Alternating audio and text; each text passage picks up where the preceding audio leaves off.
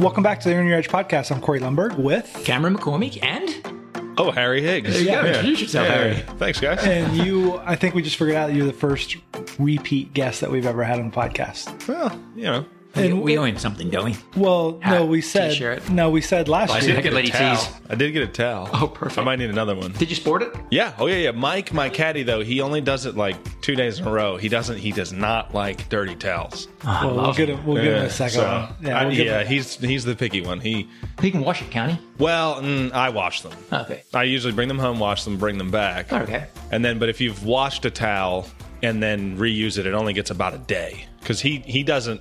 The way he always uses one wet side, and he doesn't think that it cleans the ball. Like if you're cleaning it with wet and dirt, the dirt's going to get on the ball. And I can agree that sometimes he gives me the golf ball back, and I'm I'm searching it. I'm like, wow, there's there's still grass or mud on this. I need The number of times that Michael Grella pulls a golf ball out of his pocket and it doesn't have dirt on it, it has chocolate on it, it's laughable.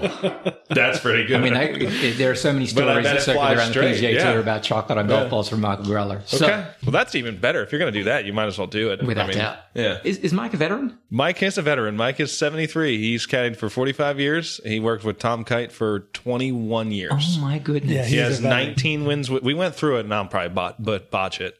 19 wins with Kite on the PGA Tour. One with me on the Corn Ferry Tour. And I think he has three more in Europe. So I think he's got 23 or 24 amongst like five or six different guys. Mm-hmm.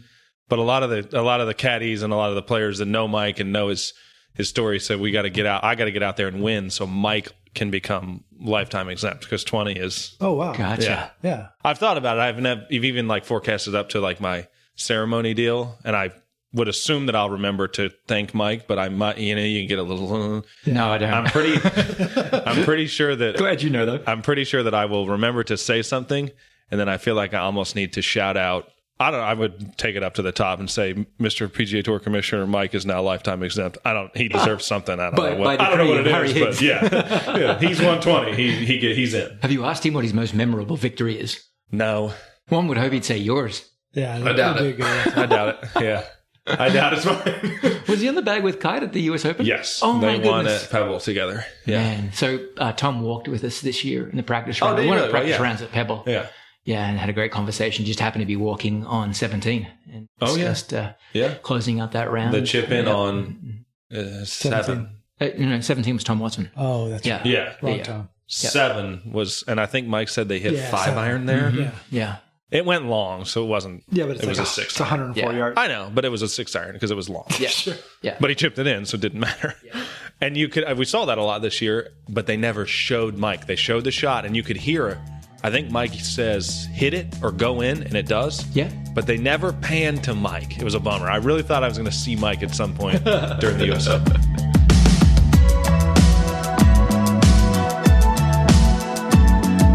You've been a professional for how long? This is my fifth full year. Fifth full year. Ending on, yeah, the end of this year will be five full years. and in the last two years have had quite a bit of success and so won the latin america order of merit last year and then now have gotten through your achieved your goal of, of getting PGA Tour status on the web so those first three years can you walk us through a little bit of were those lean years were you able to see that this great success was coming and was just around the corner or were there periods of that time in those first three years where it was a little bit more lean than that Yeah, I mean, if you're not winning money lists or winning golf tournaments, it's always lean as a pro golfer. Particularly on the mini tours, developmental tours, right? Yeah, I mean, if you, I mean, most of them, if you don't finish probably the top 10, if not some even top five, you're not making money that week. Like, so a lot of it's just investing in yourself and just, I mean, I played plenty of tournaments where I kind of knew I wasn't gonna, I knew it probably wasn't good enough to win yet. Like, I, or I didn't feel like, I, I knew I was good enough to win, but I didn't feel like the game I was bringing was gonna let me win. So then you kind of just try to do your best and try to cash a decent check. Like that was always secondary, the money side of it, but always seeing like, all right, as a pro, the toughest days are usually what Sunday when you don't have a chance to win and Friday when you don't have a chance to make the cut. But in that, there's something you can get better at.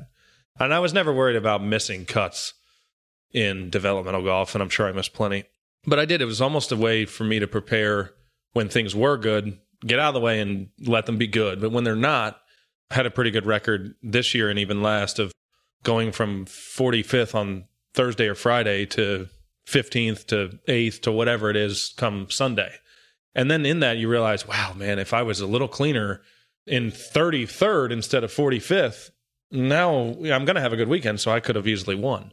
So those lessons of those first three years that didn't you didn't experience quite as much success. What's different now in the last two years, or what are the things? Because I know that that's a question that you get a lot Yeah. of. Man, you've been playing good these last couple of years. What's the big differences that other people can maybe? Because there's plenty of people that are Yeah. playing developmental golf that would like for their trajectory To be like yours. to be like yours. I'm sure you could probably speak to that more than I could actually make a whole lot of sense of it, but uh, just a better understanding of me and kind of, you know, when things aren't great, how how can you finish fifth instead of 15th? Like just find just finding ways to do it, finding ways to solve poor poor thoughts, poor feelings, poor I mean, I have plenty of days I've been really antsy on Fridays the last like 5 6 weeks I've played. Is there one or one or two things, either specifically or specific instances, that serve as examples of what you're describing right there, but knowing you better? Well, this is that's where I might jump in because at the right before the Latin America season two years ago, I guess. Yeah, it was So January and like, of last yeah, year. so we sat down and and you came in after a few events and you said, "I just can't believe I did this. If I never do this again." And we we can talk about what examples of this would be, just mistakes that you had made in competitive golf. Yeah. They said, I, "I just can't do this. If I never do this, then I'm going to be really hard to hard to beat." And so a task that I gave you was, well, you always say that this isn't like you. Let's define what is like you. Like, and we called it joking around, we called it Harry mode. And then we came up with 10 different commandments that, okay, so here's the deal. If, if this is what you is, and we've identified this, and now we have something really clear that we can go back to. And when you do make mistakes, we can say, Hey, this is a direct violation of commandment number eight, whatever it is. You know what I mean? So, so can you, whichever ones you feel most comfortable sharing, like the the list that you compiled that said I basically it was it was made to say I play my best golf when these things are true, essentially, right? But let's paint a picture. You're holding up an index card here that's how old? January of 18. And you carry this around with you? It's in my yardage book, yeah. And it's on the page when you flip it up that you see this every time. And I guess pretty sure this was in on the backside it was it was from Chile. And I wrote all this down before In Spanish or English? if I was really good at being Spanish. I wrote all this down before Sunday I was tied for the lead and I did none of it.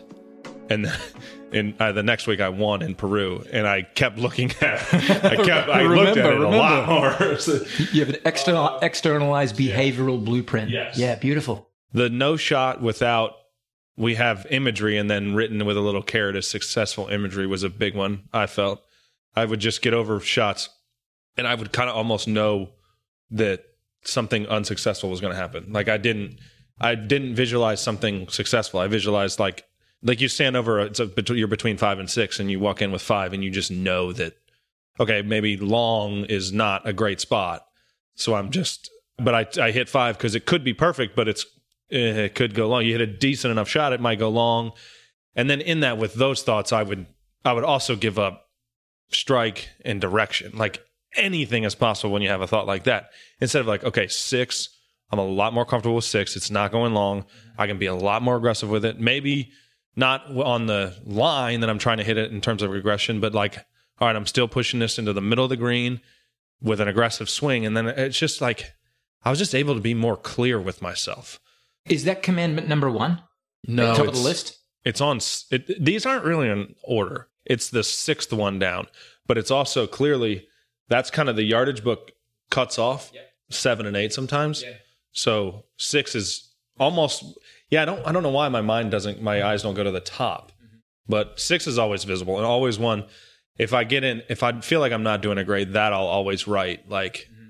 successful imagery just sometimes i'll flip through every page of my yardage book and write it on to the top. So when i see it like when Mike says one 120, 140, I write that down up top, but right under right above it is successful imagery, successful imagery, and just wear that out, wear that out, wear that out. And maybe we will or maybe we won't get to go through all of the commandments. We certainly don't want to give away all of your competitive advantage.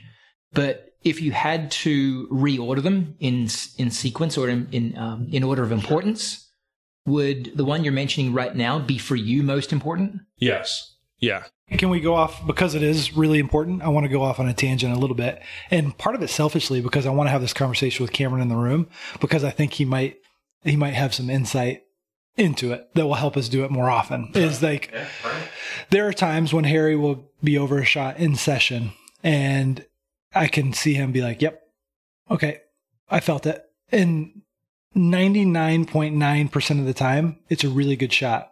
And preceding that, he goes through these like rehearsals, these feels, Mm-hmm. like where you can see just like the proprioceptors are like just working. And then Mm-hmm. he gets a feel and it's like, okay, I felt it. Really kinesthetic. Really, really kinesthetic. So I, I guess that's where, that's the point that I want to bring up that I, that I think is something that's really unique that Harry does. It, it creates a little bit of an obstacle from a coaching standpoint is because the words that I say are not always near as effective as when I just want him to try out different motions to where finally it sticks and it's like, okay, cool. I felt it. Yeah, I even the last lesson before, and then today, it was more me doing it in the rehearsal, and I felt exactly. I felt basically like you know, in a way, you can almost feel what he's trying to say. Mm-hmm. And then, but the last lesson you did, you just did one of the rehearsals, and I'm always trying to get my upper body more forward and not have my lower body slide out ahead of it. And he did it like just, he's just kind of, he's always moving and walking around, and he did it. He guided you. No, no, no. He just he just showed me, and I was like, "All right, move, get out of the way." That- it was better you showed me and was you know dancing around almost than you saying it, and that led me down you know three or four good ones in a row, and then can build and build and build. Yeah, that that almost would be included with the no successful imagery. I was always like I was I I can I play really good golf when I have almost 100% certainty in what will happen. I am able to rehearse it. And I know that some of the stuff I rehearse sometimes is a little bit out there and it's a little exaggerated. I mean, that's kind of been the challenge. Like, I want to, whatever I rehearse, I want to do. I want to do it exactly as what I'm. So, a lot of times, like, and it's not exclusive, one or the other comes first, either the imagery or the rehearsal. But the rehearsal is almost just another way to ensure, like, all right, that's going to be a good strike, or, or you know, if if I'm trying to play a cut and it has to start left, which most do, but eh, you know, sometimes you can you know aim a little further left and push it and then cut it, and I'll just kind of rehearse that, and those are almost the ways I am solving for things. Like just that brief moment right before I hit it, whatever the image that I saw, I okay, I, I see it. All right, that fits, or or that little bit of cut with trouble right. Now it's got to start left, and I rehearse that a bit, and then you do it, and it starts left and it cuts, and you know sometimes it you know with a seven iron maybe it's twenty five feet left of it, but most people don't hit that shot and solve for the hey it's got to start left and it's got to cut back to it. When I'm able to do that, when I'm able to match the image with the rehearsal that just reaffirms the image, there's no better feeling in the world. Like I don't think you're an exception to the rule. In fact, I would say that most think of visualization and imagery as existing only in the visual domain. What we can either close our eyes or leave our eyes open and experience either first person, seeing maybe the club move or seeing the club strike the ball as we would if we were playing golf, or even third, third person as if you were the caddy watching yourself swing and watching the ball in flight.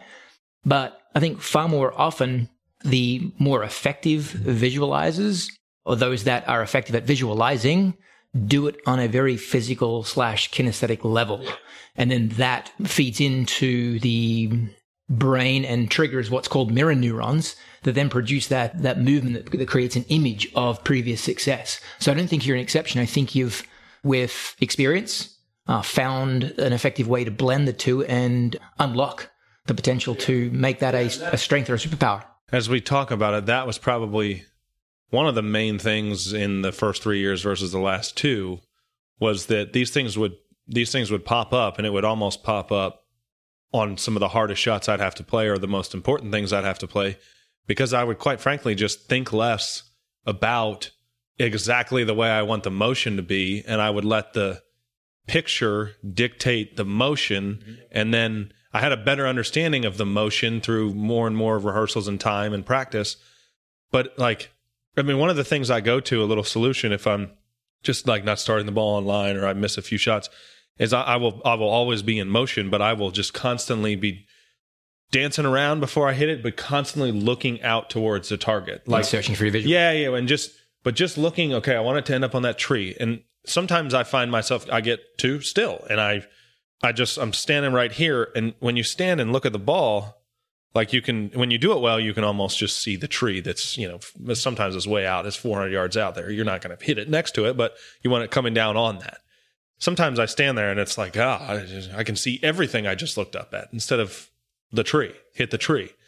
And I think that's probably the biggest difference. It was I knew it was in there because like on some of these harder shots or like even sometimes it wasn't good golf. Sometimes it was on Friday or the second day when it's around the cut that this stuff was happening. I was like, man, this is this is kind of easy in a way. Or if I had I didn't have many chances to win, but if I had a few chances to win, I always some you know sometimes the pressure and the nerves get to you and and I didn't know I didn't really I didn't win until last year, but it was always kind of building. It was like, man, I'm really playing good golf when I'm around the lead. And it's just because everything is heightened in those moments that I just kind of went back to, I guess, kind of the way I was. I didn't know that that was the way I was until we started really talking and unpacking all this stuff. But mm-hmm.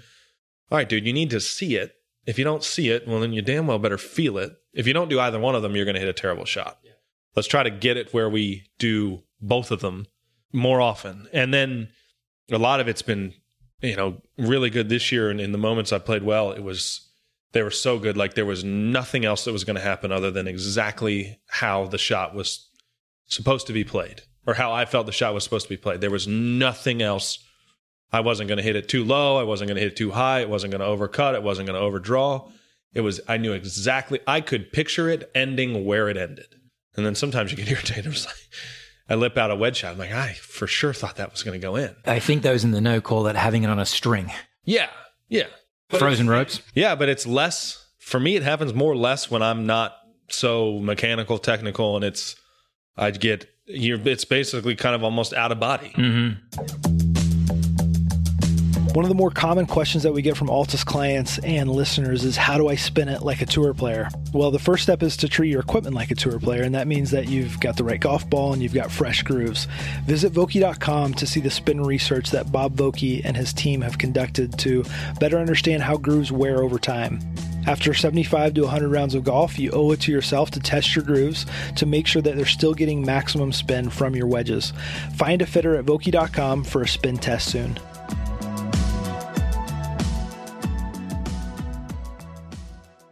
You think that other players, when they see you on the range and they see that typically you've got a couple training aids, do you think that there's a perception of you being technical and that it would surprise others to then hear this conversation of actually it's not technical at all? It's, it's a good question. Part of it's hard to answer because I, I don't I don't really think that people think of me in that regard, and I don't want to think that they think of me.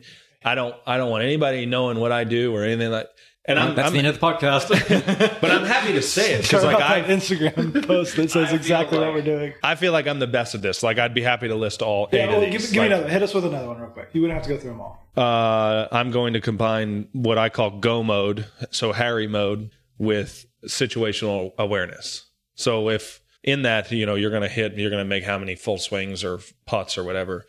When I feel like I'm going to stuff the eight iron, I just stuff the eight iron. If I feel like I'm not going to hit a good shot with the eight iron, maybe reassess and maybe it's a firm nine away from it. So you can still, you're always working to kind of like spiral upward. You can, so you're not breaking down, you're not challenging yourself when you shouldn't be challenged and piece together rounds in that regard. and this that's an important piece that we we've talked about a lot with others on the podcast is that the reason why your success in the last couple of years or one of the big reasons why you're, you've had your success in the last couple of years is because and it's been consistent so it's been really pretty steady for the most part and a big reason is that some weeks you would come back and you would say you'd have good weeks and you'd say, yeah, I just, I mean, I slapped it around. Like I faked it. Like I really didn't have it. And, and so, but your ability to bring your B plus, your C plus game and still yield a positive result out of that, I think is something that other people really, really need to learn a lot from because you weren't waiting for it to be perfect. You were careful in your pursuit of it being perfect. And at least you would have a time where you would cut bait and you would say, okay, this is what it is. And so, or this is what I feel over this this particular shot, and so uh, this is what I got to do. Where I don't think a lot of people do that, right, Cam? Cut bait? Yeah, At, at the professional level, they certainly do. yeah, right. Yeah. I I think they've played enough golf to realize that they can beat their head against a brick wall and cause it to bleed, or they can just paddle downstream. I did it in Boise the last time I played. All, the whole day Friday, I, I kept hitting and be like, I can't believe I can't control this. And I just, the back nine, I think I short sighted myself four times. And every time I was like, all right, I'm going to. That wasn't a strategic error, it was an execution error. Yes. Yeah. It was, I just, I didn't really have much. I, I didn't really know. I wasn't certain. I wasn't certain with the rehearsals. I, I was seeing what I wanted, you know, what you should see, but I couldn't get the rehearsal to match the the C. So then I stand there and it's like, all right, we're going to try to be safe, and then it goes the other way. What's going to come out the shotgun? Yeah. Well, yeah, and then but I hit one short-sided bunker shot that was just filthy, like bounced through the rough off a downslope to five feet and made the putt. And then I short-sided myself three more times after that, and hit them all to like six to ten feet, like you should, and made them all. And then I stood on 16T, and it's like a driver seven, eight iron par five, and I was three under, which wound up being the cut. But I figured I thought it'd be four, and I was like, all right, dude you cannot hit this tee shot without at least a fraction more certainty that it's going to go in the fairway. Because if you hit in the fairway, you're just you can't mess it up. You're going to make birdie. So I was just kind of like, I, and I still wasn't really sure, and I was kind of dancing over it, dancing over it, dancing over it, and I kind of felt like, I kind of felt for a second like I was just going to kind of make a slide and slap, and it was going to start too far right. And hit those trees off the tee? Well, no, that was Was this 9 or 18? no, this was 16. Oh, okay. Yeah, yeah, yeah. Ah, gotcha. But- yeah, yeah. But I'm standing there like, ah, now if I if I miss hit it and it goes right, it's gonna get in that bunker, and then you gotta like lay it up, and so I kind of just turned almost. I challenged myself, and I started. I kind of shifted my aim further right, and then I kind of like stood away from it for a second, and I was like, hmm, now I feel like I'm gonna draw it, and I just swung and just started it right out of the bunker, and it drew right into the middle of the fairway. And then the next the next one was on a downslope. I didn't I didn't catch it great, but it was in the fairway, so who cares? And it was a perfect seven iron to just like get a nice flighted seven that lands like front third, maybe a touch of draw to the left flag, and it gets gets runs up there to like 15 feet right of it. And it was a fast putt, so it's a tough one to hole. And I'm kind of not walking in over it, but kind of standing there like assessing the lie. I like, oh, man, seven feels like I'm gonna try to go too hard, do too much. I'm gonna like scoop, scoop, draw it into the short left bunker, and then you have no chance. So I go back and take six, and I'm like, well, downslope, probably gonna really slide ahead of this one. Uh, It feels like I'm gonna heel it, and it was like, okay, so those are the two that I'm. Those are the two that I'm that I have to decide between. I haven't really had a successful thought here, so those are the two that I've got to go between. And left bunker's trash, and at least this six iron, if I don't flush it and pull it, if I flush it and pull it, it's in the porta johns, and I'm making five or six and missing the cut. But I haven't really flushed and pulled any of the shots I've hit, so I'm probably gonna wipe slap this, and that front right side of the green kicks everything back to the left. So I go with six and I wipe slap it and it lands short and left and gets up hole high like 30 feet right. And I lag it down there and go to the next. And thankfully it was a wedge. You could just hit it like 15 feet behind it and thought I holed the putt and missed it. And then uh, 18. 18, tight off the tee, overhanging trees on Well, the I right, just, I just, water I didn't think it, it's not that tight with driver up there. I just took driver because I was hitting it so short and spinny. I was just spun it, but it actually did. It wound up on there's there's like that ditch, and it wound up on the downslope of the ditch. Mm-hmm. And the elevation changes. Yeah, severe downslope. And now it's like you remember we were. I think this was no, this was probably after you had told me. I was like, Cam, I'm trying to get back to the ball. As you're walking by, he's like, the range had a downslope too. And I, was like, well, if I don't do this right, I'm hitting it in the clubhouse. So here's the one. I have to do it right. So then that way I can I make the cut and I can ha- at least give them a chance to have a good weekend. And it was with a wedge, and everything with wedges was so heightened. I was so slappy and nasty. So I had to hit a good one, and I did. And I almost holed the putt. I like caught it a little thin and went to the back fringe and almost holed the putt. And I was so happy to just be done. Just get out of there, be done. And then I had a great weekend.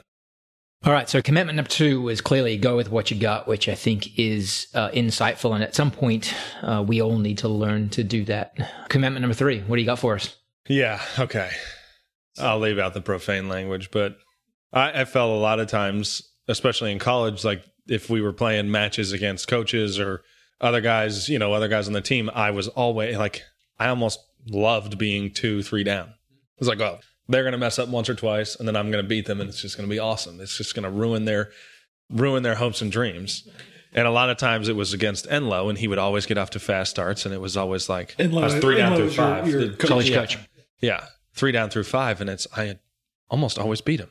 So we had the three down on the first tee with a yeah bleep you and refusal to lose, and I did that a few times this year on just like saying that I'm. It's not that hard to make cuts on this tour, like, and I you can I You would remind yourself I that on the first tee on Thursday, on Friday, Well, on and Saturday, then and it was Sunday. just yeah, like it's not probably not as often as I should have, but a few times this year, I was playing with guys that are I would say listed like they're just they're just circled as people that I love. Even if I'm fiftieth, I want them to be fifty first. Hmm. So sometimes it was pretty easy for me, like, and then I have another. It's not a commandment, but another little rule that I like. I like winning the group that I play in. If there's if it's a threesome, I want to beat the other two guys. If it's my 74 and their 75s, yeah, I didn't beat many people, but I beat the two guys next to me. It flies in the face of maybe conventional like sports psychology. Yeah. and that and that usually you know you say don't pay attention to anybody else in your group you worry about yourself you're the master of yourself like very mastery mindset mm-hmm. stuff but i almost like i almost wanted him to play in a group with someone that i knew was going to get on his nerves a little bit and like the conflict the way that he reacts to conflict to me is it's really You need to take advantage of it. It needs to be Exactly. embraced. It Yeah, needs to get be embraced. super heightened and it's just like and sometimes it goes really well and then it's like sometimes you if you're playing with a buddy and you're and I did this definitely happened you're like and it not as much in tournament golf but just regular golf. You're like you're maybe you're gambling a little bit and you're you know a hundred dollars up through four holes. You're kind of like oh, I mean I'm gonna win but maybe if I win twenty dollars from him you know you that doesn't ruin his month or whatever. Well, like back then, I mean, I remember playing gambling games with not enough money to cover anything I was down, and then like again, I saw myself playing really well when I was like, "Damn, I'm down two hundred dollars and I have forty in my wallet." Next thing you know, I win two hundred dollars. yeah But yeah, and then it's in in the competitive, the pro side of it, the it's like, well, this I really do not like losing to this guy. And sometimes it was people that got off to good starts throughout the year, and it's like, well, yeah their only sin was that they played well yeah, and it's like there's they're all. gr- I mean, I didn't meet a single guy I disliked, but they're just you're listed in a way like, oh, by the end of the year I want to be ahead of him. By the end of the year I want to be ahead of him. yeah One of the questions I was going to ask is, what is it about those individuals that when you get paired with them, you're like, oh yeah, I really like to beat that guy. Like Yeah, what are those I don't traits? know. I mean, what are the traits that get you the traits. Any any one- guy that was an All American yeah. in college, hmm, you are Look out if you're an All-American in college. always Harry's coming for you. High on my list. What about baggy pants? pants like Adam Scott. Like when you get paired with Adam this year. I don't know. I mean, I kind of respect Such how a nice guy. ridiculous that is. Yeah, and then they like that's the thing. They're all nice guys. Like everybody. This is it's no not a comment on like anybody's, but there are a few times where you get guys that like walk around and think that they're Their stuff doesn't stink. yeah, and sometimes I probably do the same thing. Like no, we're not exempt from that, mm-hmm. but You can bounce around. I I've seen ca- it. If I catch on to that, like I just want to beat your brains in, dude. Like Yeah, but that's that's a theme that we've talked anybody that I ton. play with the first the Thursday and Friday, if they're ahead of me, mm-hmm. I want to. Mm, I got to catch them on the weekend. I do not like somebody that's in like fifth and I'm in fortieth. Like, watch me. If you don't win, I'm going to catch you. Watch me. You just and it's just like a me. It's just a me thing. I played the, the two times I won in Peru, and then this year again in Peru. I was playing with a good buddy of mine who I stayed with, Will Collins. I, st- we stayed together. We've stayed together probably 30 times in Latin America and a few times in there it wasn't always for the win but a few times i'd like birdie the last hole for me to finish 12th and him to like one shot ahead of him. And i would always joke with him and like ah, got you dude. Can't lose to you. And i lost to him plenty of times but we were in the final group together in peru. So it was pretty easy for me. It's just like i'm just gonna beat will. And fortunately i beat everybody else too. And then this year the final group in springfield i was one behind grant hirschman who's a great friend of mine he's a he's smaller in stature, so he, I pretty much just treated him like my little brother, Alex. And he's like, if it's really dark times or I can't like get anything going, I just imagine that my brother's beating me, and then everything turns around. so it was pretty easy for me both times. Like Springfield was kind of a breeze. I was like, well, I'm just going to pretend like Hirsch is my brother Alex. I'm just going to beat him. And again, fortunately, like I got so far ahead of everybody else, I beat everybody else too. It's, it's bizarre. It's like I, f- I find myself wanting to like like stoke conflict with Yeah. him. Like, hey, dude, Yeah. did you see how that guy walked by you? Of course. Like, it's like Yeah, we've and then there was a few things that went on when you were there, and we, we we've got a couple stories of some that aren't maybe our favorite. Then it's just like, and they're not bad people, but they're just They poke bear. they just and not in any way like no one's ever done anything mean or anything like that to me, but like I really cannot lose to him. yeah, it's something that you can use. I, I think that Cameron, in your wisdom, you can maybe talk me off of this because I don't know that that's the best way for everyone to to be. But is if someone's listening to this that says, okay, cool, I am going to pay attention to that stuff and I am going to use that as fuel. I, I guess is it such a personal thing that It's I think it's less the attention I pay to it. It's just more like I do it. Right? Like you you, you not always, but I want to win my group Thursday, Friday. Then you do it. And even if you're in 30th, you had some small success. Like and then I want to have a good weekend and I want to catch him, him, and him on the leaderboard.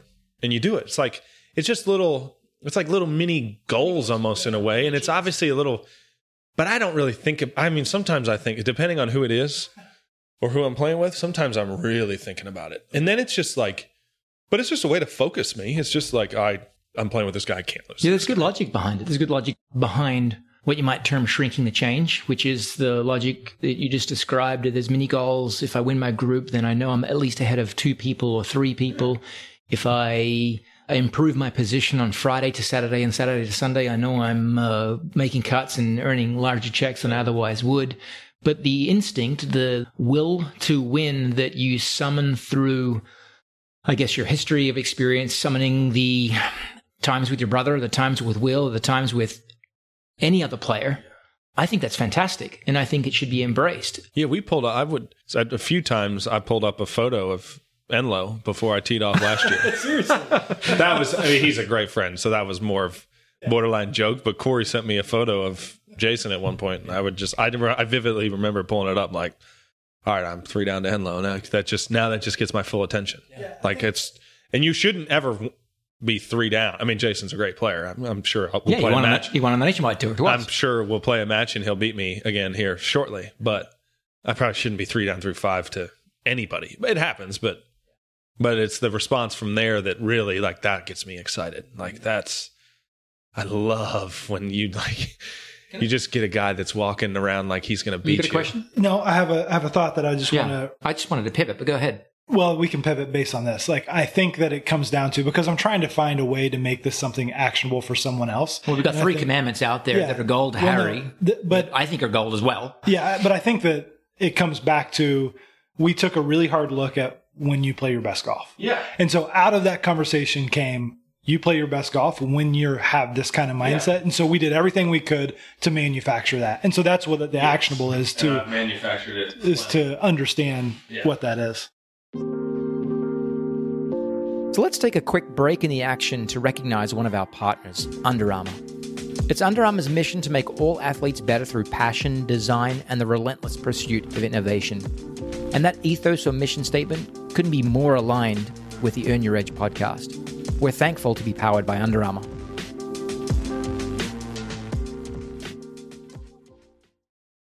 What competitive advantages from a skill side did you have this year that allowed you to be successful? What did you do really well physically on the golf course? I'm talking about. Uh, approach play. Drove the ball in the fairway and hit it hit it where I should almost every single time on approach. What do you think needs to happen next year?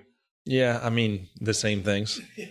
I got. I know that probably sounds super arrogant, but last year, the stats that I had last year, we said, all right, if we sustain this and improve little bits here and there, like less on the numbers making jumps, but maybe in creativity or the ability to do this or do that, this shot, this shot, and I did it and it fit, and I I have a sneaking suspicion that if I sustain the same numbers and do the same things, it's going to fit again. It's it's going to be good enough to compete at this next level as well. Mm-hmm. There's always little things to fine tune and refine, but it, it, nothing big. And and I love that I am in a position now where I can be stubborn. Like I, I really enjoy that.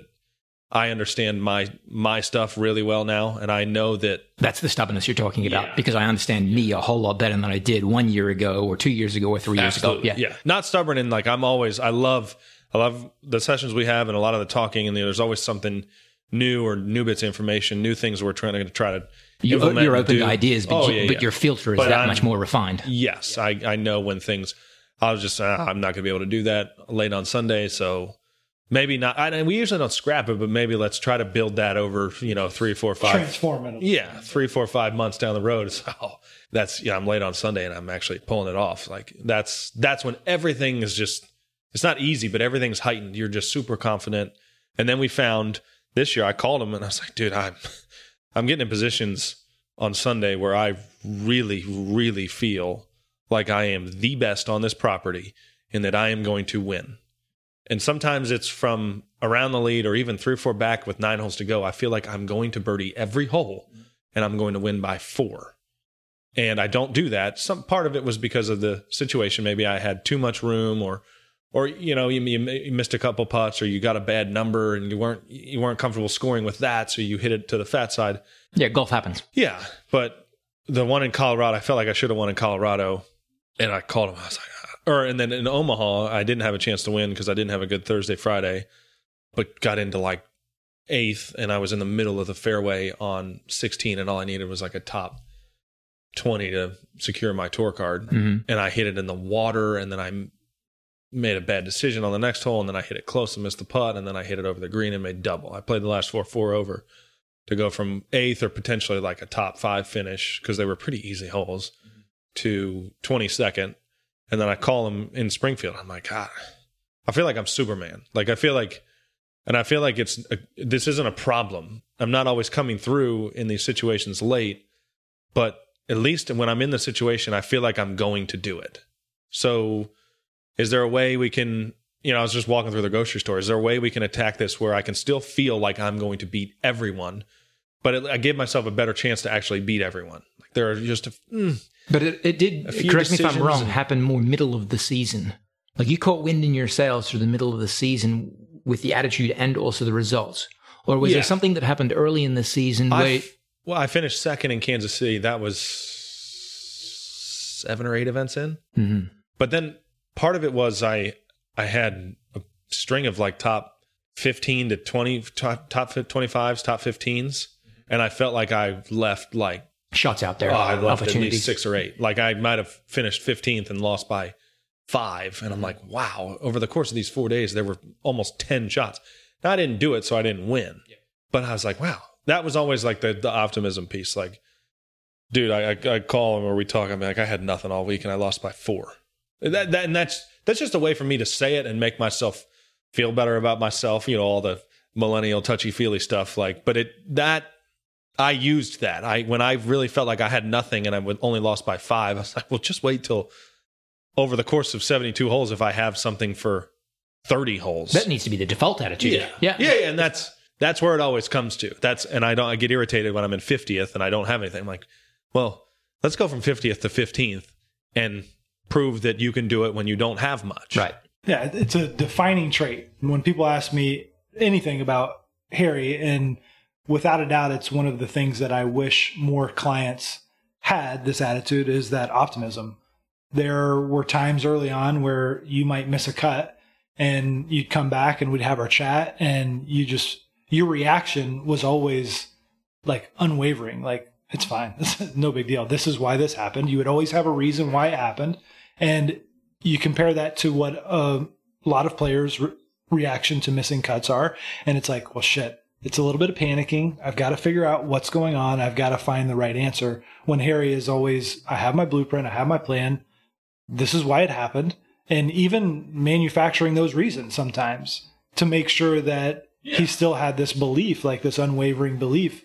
and you can hear it in the conversation like right here if if you go back and listen to this conversation through the filter of is harry the most optimistic person you ever heard in your life and it probably rings true to a lot of the answers that we've had in this conversation yeah. so i mean that that was there that that was not anything that i feel like well i think we've done great work sure oh, your, yeah. your your optimism is is a piece that's been there from the jump that I, I, wouldn't take credit for for the work that we had. Yeah. And maybe the question I'm about to ask, the answer for it is what Corey just described in in the context of the or littered through the entire conversation. But the question I want to ask is leveling up. You're about to level up in onto the most difficult tour or the, the most talented tour in the world. Yeah. You did it successfully moving from Latin America to Korn Ferry. Now you're having to do it from Korn Ferry to the PGA Tour. Is there something that you feel other than what we've discussed, helped you deal with playing with players, playing on a stage that was higher in altitude than what you'd ever played in before? Something that will prepare me or has prepared me more. Yeah. Like, like I'm, I'm always intrigued about those that play on a, as we might perceive, a bigger stage, a higher stage against players they've seen play and have success at that next level, whatever that next level may be for you and also the listener, at how for some it's easy and for some it, it seems like an insurmountable slope. Yeah. It, it seemed easy for you. I'm not trying to say that it is yeah, easy. It's, it's not, but yeah. Whew. I mean, it's kind of, kind of is more always the stuff, more of the stuff we talked about, but like, you know, I see, I see Bryson. He was a college teammate of mine. I mean, that's somebody that I've beat way less than he's beaten me, but I've beaten Bryson before. I've, you know, I played a junior event or an amateur event with Brooks Koepka, and we played together in the same group. And this was 12 years ago, maybe 10 years ago. And I beat him. Like, he's obviously the best in the world, and he's a lot better than he was then, but so am I.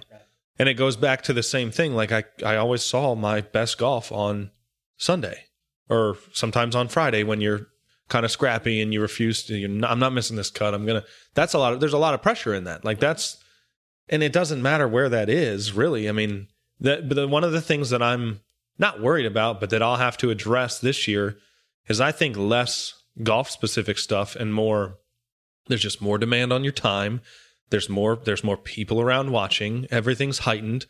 Harrison Frazar out here on the range, you know, he said one of the hardest parts was like dealing with the first double bogey you make with a couple hundred thousand people around. Dealing with the you know the first embarrassing shot, you hit a six iron like you know you whiff it, it's low and right, and, and it just scuttles up there. Like dealing with stuff like that, that's a whole nother thing that I never like. You do that in Latin America. There's no one there. You just go up there and get it up and down and mm-hmm. go to the next hole. No one's watching. Yeah, it doesn't matter.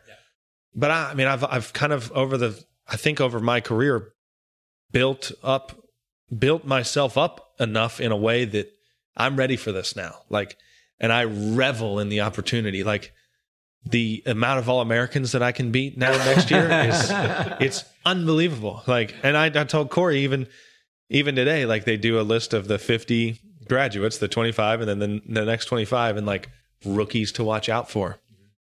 And I haven't seen my name on any one of the lists. And that's like that's just oddity in me. I'm not, and I don't pretend to be arrogant enough where oh, I should be on everybody's list, but and I'm sorry if it does sound that way, but it's just like I I just enjoy that. That's I just like I, I hope I'm in the final group with someone late on Sunday that's like, you know, has done awesome because that's just an opportunity for me to do my stuff at one of the most heightened level. Like if if I'm playing with Tiger late on a Sunday and I can still rehearse and see and do all this stuff I do and still feel the same things that I feel, like I heck, I might shoot 78 and finish 60th. But if I did my stuff, we come back here and it's like, Corey, we don't have to change a thing, dude. I just, like, I probably have to choose better shots because clearly you didn't do something right if you shot that far over par. But it's like, I felt exactly what I wanted to feel. I felt before every shot, I felt like I was going to hit a good one. It's cool. I'm not worried about it. You know, it's, it's just an, it's just an opportunity in a way that, man, I, and you can kind of like, I, I, I really liked it, and they were you know partly because everybody at the level that I just played at is we're kind of almost invested in everybody's game in a way. And I'm not saying that's not the case at the next level, but everybody has their own. It's almost businesses, you know, and it's, it's my business, everybody's business. but there were a few guys that I played with that I've maybe played with three or four years ago, or that have seen me play, and and they just at the end of a round, they're like, "Wow, man!" Or even caddies like that have seen me. It's like, whatever you're doing, keep it up. Like you are infinitely better than you were before, and that that means a lot. That's nice to hear, and it's, but it's not. It's not the end of it. Like I got to be careful that I don't just because there was a reason why I got to. I, there's a reason why these people said these things. Like I just was always on a kind of self discovery mission. What do I need to do? What do I do when I play well? How do I do that more often? And then how do I get out of my own way when those everything's going great? Like just go make objective decisions and just beat people. So I think it's I think if I keep doing the same things and then view everything as just an odd opportunity to just keep and there might, you know, articles be written and people say things, you know, talking heads start talking about Harry Higgs and what he does well and other stuff. I don't think that I would be surprised if anything anybody said is actually what I feel because it's just like the first time I get paired with Tiger, if it's we're both around the cut and Friday and I shoot 72 and he shoots 73, like I'm going to be pumped. it's just like, you know, like I've, and we both fallen 40 spots on the, on the deal. Like, It's okay. Still pumped. Mm. It's okay. man, I just beat Tiger Woods. Like, I love your framing. yeah. Like there's just, a, there's always something to be, that's good about it. I think if I remain optimistic and then stick to my things and to keep hitting in the center of the face a little bit more often, I just, it is super hard, but I just don't, I just view it as an opportunity for me to just test myself against the best. You know, really the best courses, the hardest shots.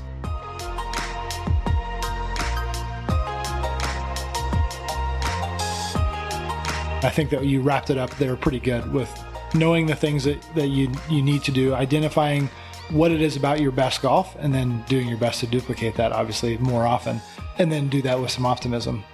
The question that I have to wrap it up is what things, because we when we talked last year, you had just got done with Latin America, the facilities at the Latin America events were, I mean, it was a lot of time it was a little rough, right? Yeah, It- so a lot of times tough. you you're teeing up every shot you hit on the range. Yeah, the web.com is obviously a mass, our Korn Ferry Tour is obviously a massive step up from that. Um, yeah, but, Titleist Pro V ones Yeah. on every. but now we have the next step. And so I'm curious, there are going to be an amount of perks and amenities that you haven't had access to previous. I'm just curious which of Yeah. those you're anticipating the most, which you look forward to experiencing the most. Yeah, Corey gave me a heads up on this, and I still don't have. I think I get to. Don't I get like? Can I use the golf ball that I use? Yes, the TaylorMade. Like they same have the ball. range Yeah, ball. Exact same ball. That's obviously.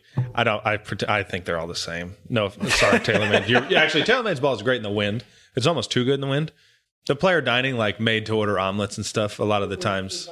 So now to wrap it up, what are the things that you're looking most forward to? The perks and amenities. courtesy cars. I mean, obviously that's everybody's number one versus Latin America when you're sitting in economy on a 12 hour flight to Argentina and then you get out and you need to find the rideshare line with you and your buddy. And then the Uber is the smallest sedan you've ever experienced and you've got a 45 minute drive outside the city. Like, A 10x increase You're in putting- strange DMs on Instagram.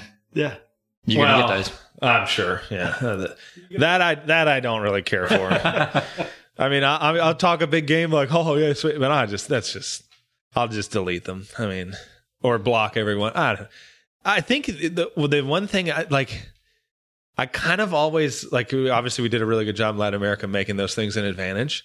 I kind of will always almost view myself as somebody that's not worthy of these things, not worthy of hitting my own golf ball on the range. Like I was thrilled when they were Titleist balls, Pro ones this year. Like, but still, like I kind of just do your work and leave. Just because the ball range balls are great, don't just exhaust yourself. But I'll always think of myself in a way not worthy. I'm not. I'm not. And I'm not somebody that people should get.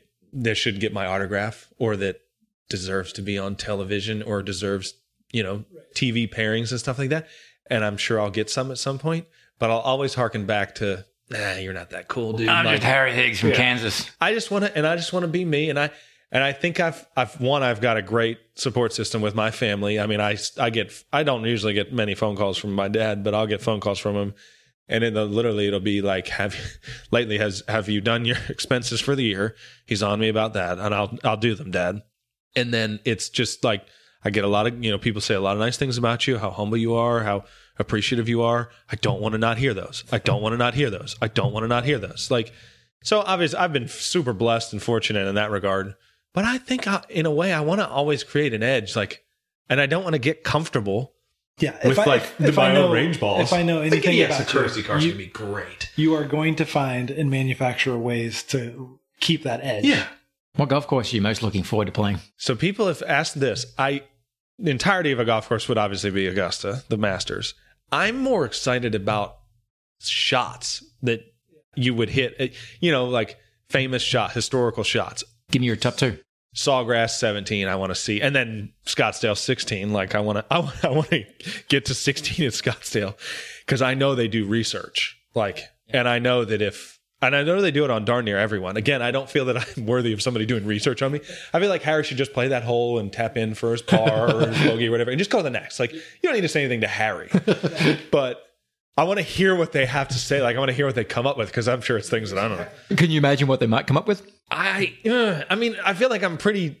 I feel like I could still run for president in a in a way. Like I'm still like I'm clean enough where I could run for president. So, but I'm sure you can unearth. So they're not going to dig up any skeletons. There's no skeletons in your closet. don't know. I hope my mom and dad aren't aren't able to get in the hospitality areas on that hole. Yeah, so you have to win the crowd. What are you going to give away on 16 at Sawgrass to win the crowd? Is it still? Are we still near like Super Bowl time? Oh yeah. Yeah. yeah so hopefully- hopefully You before. You can wear your Eagles jersey. Yeah, I'll have my Carson Wentz Yeah, socks on. exactly. That's what I'll probably do is I'll probably buy more Wentz socks and hand out Wentz socks. So you've got to hope Or sunglasses. Philadelphia still Because I bet Oh, they yeah, might make fun of me for wearing sunglasses. Because if I get there and it's cloudy, I'll still have my sunglasses on. So that that could be a that could be a hot button thing that they're making fun of me, and then I just I'll just hand you sunglasses. Can you can't hand out? They don't want to do money anymore, right? I don't know. Because guys were like If I'm in the crowd, you can hand me money. I don't yeah, care. well, guys were wrapping like five dollar bills around golf balls to buy a beer. oh yeah, win the and I crowd think over. the yeah. tour Mhm. did a Yeah, no-no ixnayed on that. Yeah. Who who are you most looking forward to talking with and hopefully learning from? This is not someone on the list. This is Well, that's someone that might turn out to be on the list. See, again, it's hard to it's hard to answer that because I just it's going to almost baffle me in a way that like let's say Jordan, like I could just walk up to Jordan and ask him anything. Mm-hmm. And Jordan obviously will answer it. But or let's say you walk up to Dustin Johnson and be like, "Hey man, what do you think about I don't know. Uh, how, how do you how are you going to play that hole? We're like we're not going to play that hole the same way. I mean, I don't- I'm probably going to hit a four iron and then a There six are other iron. things you can ask him. Yeah, I, I would. About the multiple houses or the Yeah. jet or the How do I? Yeah, see, not- aspirationally you can have those conversations. I'm not worried about those things. yet. aspirationally you can have those Yes. conversations though. I don't think I need to get too far ahead. I think I would go to guys that, ah, man, I wish I had a name that I could. I would go to guys that I like. I find that our games are similar, and I, but and also our paths. Like uh, Dustin Johnson and Jordan Spieth didn't didn't go the same route that I went. You know, they they were all Americans, and that in So that they're on the list. no, they're not on the list, but in that they earned they earned sponsor exemptions and they breeze through. And Dustin Johnson's won every year he's played, and Jordan's won three majors. Like that's something I'm always wanting to get to, and I almost feel that if I ask them now, it like gives me too much information in terms of how how there's not there's not such thing as too much information because I've said that before, but like I I want to I want to do that not my own way because you you need everybody's everybody needs you, but I want to get there doing my stuff. Like I think my stuff's good enough. Harry mode. Yeah, Yeah, Love exactly. it. but I'm sure I'll I'm sure I'll ask plenty of people. yeah. There's been plenty of people that have reached out and whatever you need. I need to I need to know where to eat and where to stay, and then I'm sure I'll realize like And the course record. yeah.